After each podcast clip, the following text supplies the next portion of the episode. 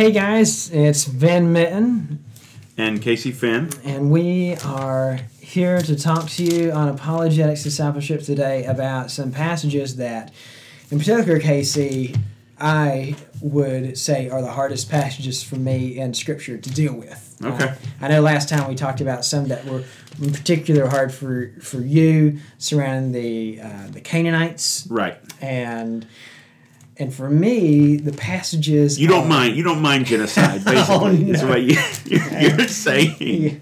For those who were concerned about that previous statement, go back to the previous podcast and listen in.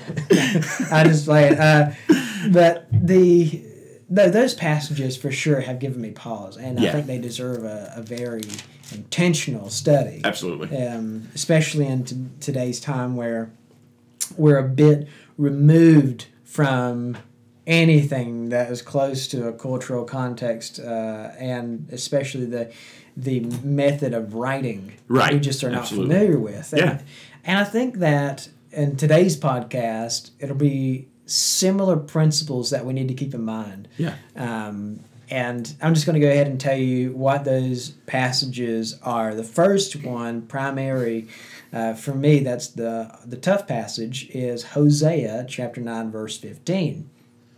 And I first stumbled on this passage, of course, uh, without any context. That's, Right. that's the way that you want to come to a passage if you really want to know what it says, is just completely rip it out from its. Don't sur- even pay attention to the context. Yeah. Treat it like a fortune cookie Yeah. message, right? Yeah, that's that's the way you do it. Uh, no, no. I actually, I, I think if if I'm a betting man, how I came to this this passage was by listening to some debates and studying Islam. Okay. Believe it or not, and I remember first hearing how in the Quran there are several passages in the Quran where um, a recitation is given and it, it would read something like Allah loves not the unbeliever, Allah loves not the evildoer. Right, right. And I remember this being trotted out as an evidence, rightly so, against the uh, feasibility of Allah existing because this would malign his moral character. You know, a God who is is not loving, Right. Uh, seems to be a God that's not worthy of worship. And uh, and if you want to check out some great debates on on that, you can check out William Lane Craig versus Shabir Ali. And I remember when William Lane Craig was debating Shabir, he, he brought this evidence to the floor. And so I wondered about passages that talked about where, like, for instance, Psalm 5 or Psalm 11, where you may have a passage that says God hates an evildoer or one who Right. works iniquity. And so whenever I came to those passages, I, I started to have to think through those. And i come to conclusion of, of this is how i dealt with those passages is that uh, the meaning of the word hate i think we have a pretty common um, understanding of what it means to hate. But i think anyone who has grown up with siblings uh, cousins or something like that at times they have been so angry you know they lost a game or or maybe they stole something from them like right, man right. I really I hate you. Uh, but at the same breath, you would you know you would help them or you would dive in Right, front of right, a, right, a car or whatever. Um, and so hate being more of an, an emotion of a dislike of a certain action or something like that, and and love being something that is lasting. It's a choice. And and so that's how I dealt with that, those those passages where I think God genuinely does hate a, a worker of iniquity, but at the same time loves them, and at the same time always planned on dying for them. Yes. Now, whenever I came to this passage, there was a uh, a, a a stone put in front of my foot, so to speak, because the passage doesn't say that God hates something. Rather, it comes right out and says in verse 15. So this is Hosea 9:15. Every evil of theirs is in Gilgal. There, there I began to hate them. So there it actually does say that in the beginning. But uh, going on, because of the wickedness of their deeds, I will drive them out of my house. I will love them no more. All their princes are rebels. And so for this, I was put in the position of like, oh my goodness, you know, God is explicitly saying He's not going to love them, right, and that's right. different than saying He you hate someone. Exactly, and and here, I mean, the words couldn't be more clear as Right. far as my mind is concerned. And so you look in, you look in original languages and stuff like that, and sure enough, it's as clear as a veil. Even in the Septuagint here, you got the word, uh, a form of agape used. Right. Uh, he will not agape, continue to agape them, and so. Uh, I was set on my heels. This really bothered me. Yeah. So much so that I actually called in to Stand to Reason, Greg Koukl's podcast, to Okay. ask specifically about this verse. And so uh, it it really caught me off guard. And um, and so is this the same sort of feelings that you had whenever maybe you looked at the passages Yeah, about yeah, I would agree. I, it, was, it was something that was like in the back of my mind and and just created doubt. I think. yeah, it festers. Right, because it's like, yeah. well, I know that the resurrection has lots of historical evidence. I know Jesus is who he's, you know. I mean, I, I look at all of this and it's like I've got all this faith, but then you have this little, uh, like a worm in an apple Yeah. That's in the back of your mind that you don't even really think about normally, but every time it's brought up or whatever, um, something will cause you to think about it, and it's there, Yeah. and it's like this unresolved issue that you just kind of push away. But I think Yeah. if you don't deal with it, it will continue to fester, and it will eventually eat away at your faith. I've heard um, Chip Ingram define the phrase gnashing of teeth, and it's really interesting the way that he uh, that he he describes this. And so he's thinking in for those who who do not receive the Lord and are separated from His presence, that that they would gnash their teeth, and it's almost like the way I think that if I'm if I'm recalling correctly, the way Chip would would would describe it is imagine that you took a test and then you got the test back, it's been graded, and you look at a problem that you got wrong, and you realize that you knew the correct answer, you just didn't mark it correctly in that instance. You you would grind your teeth and you'd be like, man, I knew it. Yeah. I knew it, you know? Right. And and it's the same idea uh, here. I think sometimes whenever I whenever I, I think about this passage or something like that, it can almost make you grind your teeth a little bit. You're just like, Right. this is something just doesn't make sense here. Something's Right. not adding up. And because you have this picture of God um, who who loves the whole world. Right. For God so loved Right, the world. One of the most popular verses, Right. and then and then you got this passage here, and it's like, well, what's going on? yeah. And so uh, I, I came back to the passage, wanted to deal with it. Um, And I think that that is the best way to deal with when we have issues like that or Yeah. doubts is to address them head on mhm. instead of pushing them away. Yeah, You know? yeah. And sometimes it's easy, and Yes. sometimes it's not. Right. Sometimes it takes a lot of work. Yeah, absolutely. And uh, so, whenever you come to this passage here in Hosea, I think it's important to remember what the book of Hosea is in general. Right. And number one, we have uh, the fact that this is a book of a prophet. It's prophetic literature Right. which is just filled oftentimes with all kinds of uh, symbolism. Uh, Hyperbole often. Hyperbole is, is common, is throughout, and and so uh, you don't expect wooden literalism. No, because this is sort of what I think of it as is kind of the preaching. So there's a lot of rhetoric that's involved, Yeah. right? Yes, yeah. And another fact about Hosea, uh, in particular, so you do you do have this in hints in other passages, but in particular Hosea, the picture of marriage is brought right into the front of the picture. Right. And for Hosea, it's a very it's not a picture; it's reality. Yeah. the Lord actually commands him to betroth, to take unto himself a prostitute, uh, and.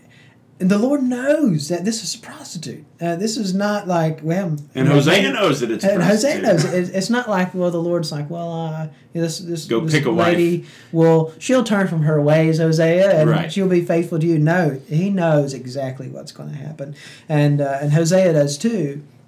And of course, what what happens is she commits adultery uh, on Hosea, um, and he is married to a woman now that is sleeping with other men. And this is this is not a frivolous thing for Isaiah. Right. And I know that today it's not frivolous. When said that when this happens, that people still get very angry. They feel betrayed.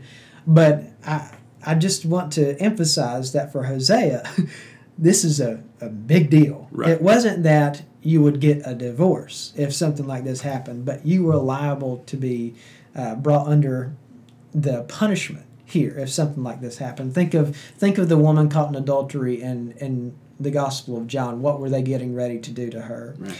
And uh, and so for Hosea, this is huge. And why? The question is, is why did the Lord ask Hosea to do this? Well, the answer uh, lies in the Lord's own relationship with His people, uh, Israel. Uh, he is trying to paint a picture uh, before the audience of a physical reality that is bearing witness of a spiritual condition in Israel. Israel is committing what is often called, and even in the same chapter that we're dealing with, chapter 9, uh, playing the whore, so to speak. They are going after these false idols, they are worshiping false gods, and Yahweh is there, and he's like, I've, I've brought you to myself. I, you belong to me. And that's the whole point of him calling himself. Says, My name is jealous in Exodus. Uh, and it's because he is a, a, jealous God. He is after his bride. If his bride starts looking after other gods, he gets jealous, rightly so. And in this case, that's what's going on. That's what's going on. So they're going after false gods and forsaking the one true God. And and here we have in Hosea 9 this uh, marital relationship. And what I learned, Casey, is that it is in that very context of a marital relationship and a marital love that is being talked about in verse 15. And so whenever the, the prophet is speaking about the Lord and says, I will love them no more, he is speaking in the way that a husband loves a wife not in general speaking like we have in John's gospel where God so loves the world. And so uh, this this idea of uh, blessing that he gave them, they're not their clothes are fine, they're not running out of food. He's going to protect them, provide for them. So all this. Do you think that this could be equivalent to or similar to God saying, "I'm going to divorce you"? Yes, absolutely. And that's his point. Yes. Is he's no longer going to be their her husband. Yes. There's going to be a divorce, and as a result, his love, he Yeah. will love them no more. Yeah. Um, Yeah. So that, and and to me, this goes back to how important it is f- to look at the context, yeah. right? Yeah. And to not treat mm-hmm. Scripture like we just pull a mm-hmm. verse out of out of thin air Yeah. and say, mm-hmm. "Here's my life verse." Yeah, I think this is an excellent example too of a lot of times the context actually I would say 90% of the time maybe the context is in the immediate surrounding verses. Right. Here it's broader. Right. It's over the whole book and that can be something to look out for when dealing with a passage uh, is is that you have to uh, sometimes get a uh, what is it? The, this, I remember one book being titled "The Bible from Thirty Thousand Feet." Yes. You want to get this high view of the book before and, and before you start picking verses, uh, or else you'll you'll you'll fall over yourself just like I did. And so uh, I think that's one of the hardest passages in Scripture um, to to wrestle with. But I think that uh, the answer that that we've come up with is a is a solid one. Yeah. And I think it stands to uh, to context and it really does justice to the text. I think it's exactly what the Lord had in mind whenever He spoke through the prophet. Yeah. Isaiah. Yeah. So, did you have another one? There's one more, and uh, I think we just got time for it.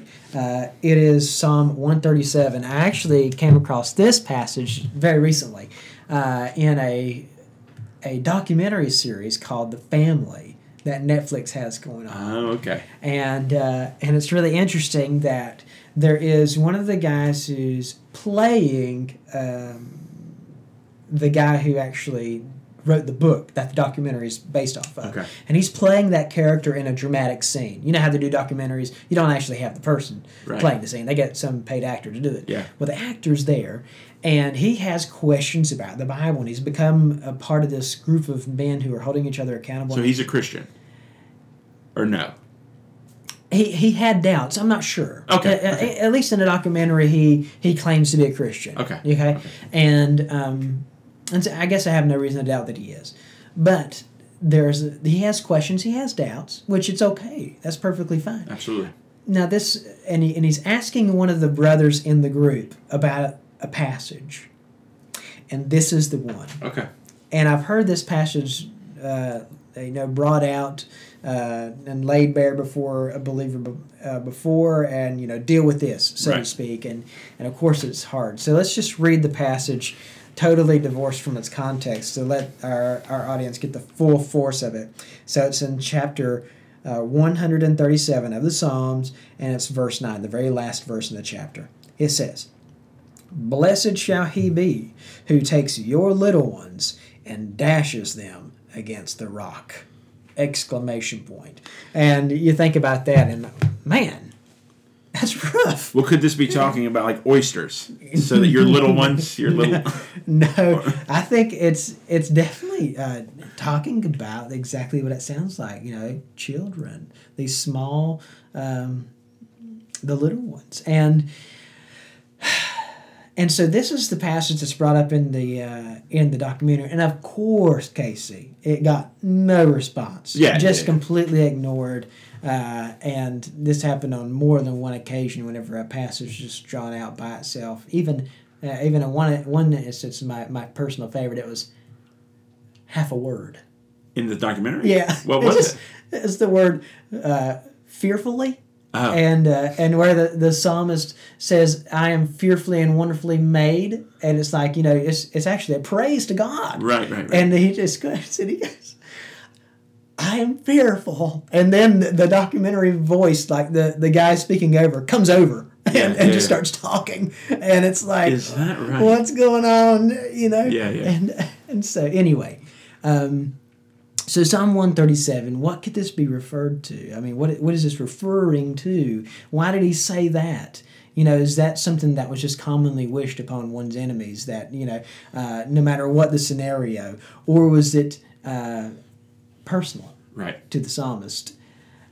Here, we have uh, what is commonly referred to as a precatory psalm, and what this would be, what what a precatory psalm is, is a is a psalm uh, that is coming from a position of of a person wishing that God would bring justice on their enemies, and so.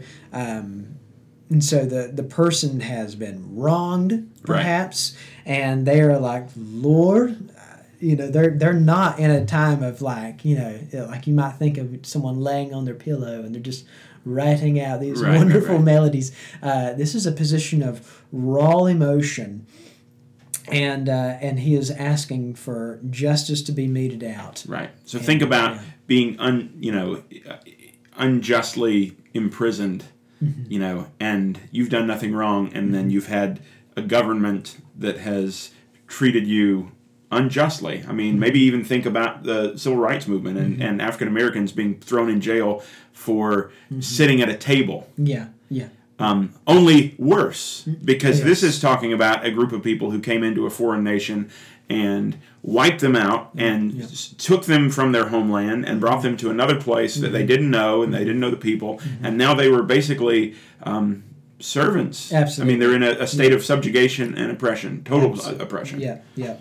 And during this time, whenever they leveled the place before taking them, uh, there was some some vile acts done. Yes. Uh, and so let me read the entire psalm here, uh, and I think it will really change the tone. So now we know what's going on. So this is this is um, the Babylonians have came in and ransacked Israel, taking them captive. And now I want you to hear what what goes on here. So this is Psalm 137, starting in verse 1.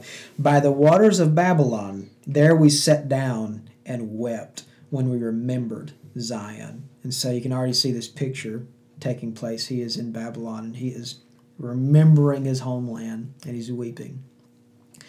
On the willows there we hung up our lyres, for there our captors required of us songs, and our tormentors mirth, saying, Sing us one of the songs of Zion. How shall we sing the Lord's song in a foreign land? If I forget you, O Jerusalem, let my right hand forget its skill. Let my tongue stick to the roof of my mouth if I do not remember you, if I do not set Jerusalem above my highest joy. And then he turned, he said, Remember, O Lord, against the Edomites, the day of Jerusalem, how they said, Lay it bare, lay it bare, down to its foundation. Old daughter of Babylon, doomed to be destroyed. Blessed shall he be who repays you with what you have done to us. And so, and then yeah, and you then have the the line. passage, yeah, then it's blessed shall he be who takes your little ones and dashes them against the rock. And so it's it's really interesting that many people may get mad here at this psalmist for saying that last line or writing that last line. But as far as the time whenever this line is written, the only one who's had their sons and daughters bashed in are the Israelites. right, right, the ones who are writing this Yeah. have experienced this. Yeah, they're the only ones that have experienced it so far, and and you would just imagine this person who's just had this happen, and now people are saying, "Okay, we've done this to you.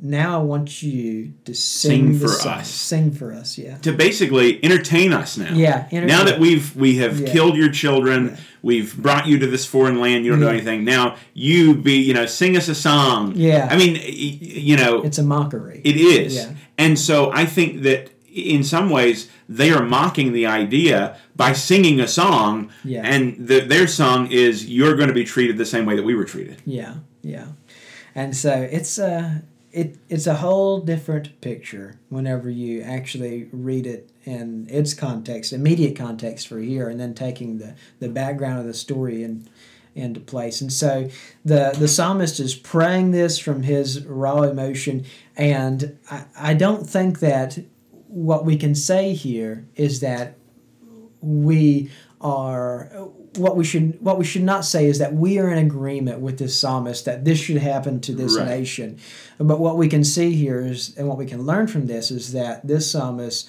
prayed to god without uh, holding back Yeah, he didn't hold back he just no filter. laid it out before the Lord how he felt, and uh, and really it's in those times that the Lord can begin to work in your heart. Right. And uh, so I, you know, I've I've said a number of times when I've you know talked to people who are dealing with difficult situations. For example, last year I had a uh, someone who came to me and, and she had miscarried and um, was having a really difficult time dealing and processing that. You know, and I told her that I, I think when we read the Psalms, we read um, every emotion under the sun. And I encouraged her to, God already knows what you're feeling. yeah, So let Him know how you're feeling, voice it. Mm-hmm, Because I don't think God is so upset with us when we're angry or when we say things out of, you know, towards Him as much as He is when we go silent and ignore Him. yeah, To me, it's better to be yelling at God than ignoring Him. yeah, And so, um, just recently, I talked to her again, and she was talking about how well she had just um, just had a baby recently, yeah, and so you know she was talking about working through that process of grief with her lost baby, yes, and how helpful it has been over the past year to process by being honest with God. And I think that's one of the things the Psalms teach us is we can bring any of our emotions, no matter how raw, Yeah. and we can lay them before Him, and um, He can work with us through them. And ultimately, I think that because of Christ and because of what Christ taught, you know, this whole idea, we see kind of the other side of it. We see. Um, you know the ideal but we also understand through the psalms that these are emotions that we will deal with. Yeah, and so the idea is not to end with the emotion. The idea is to push through the emotion to god's presence and that he can get us get us through all of that. Absolutely. And you think about this passage and um, and how he exposed himself to the Lord, and you think about Jesus uh, whenever he teaches on prayer, the idea of forgiveness, no matter what. right is still there and and what we are commanded to do and i would i would be willing to say that that was god's desire is that even this person would be able to come to a place where he says vengeance belongs to the lord Right. alone and it's my responsibility to to uh, forgive debts as i have been forgiven debts as Right. well so and so that's all we have for you today. Uh, thanks for joining us on Apologetics Discipleship. I hope that we help you through some passages, and we will see you next time.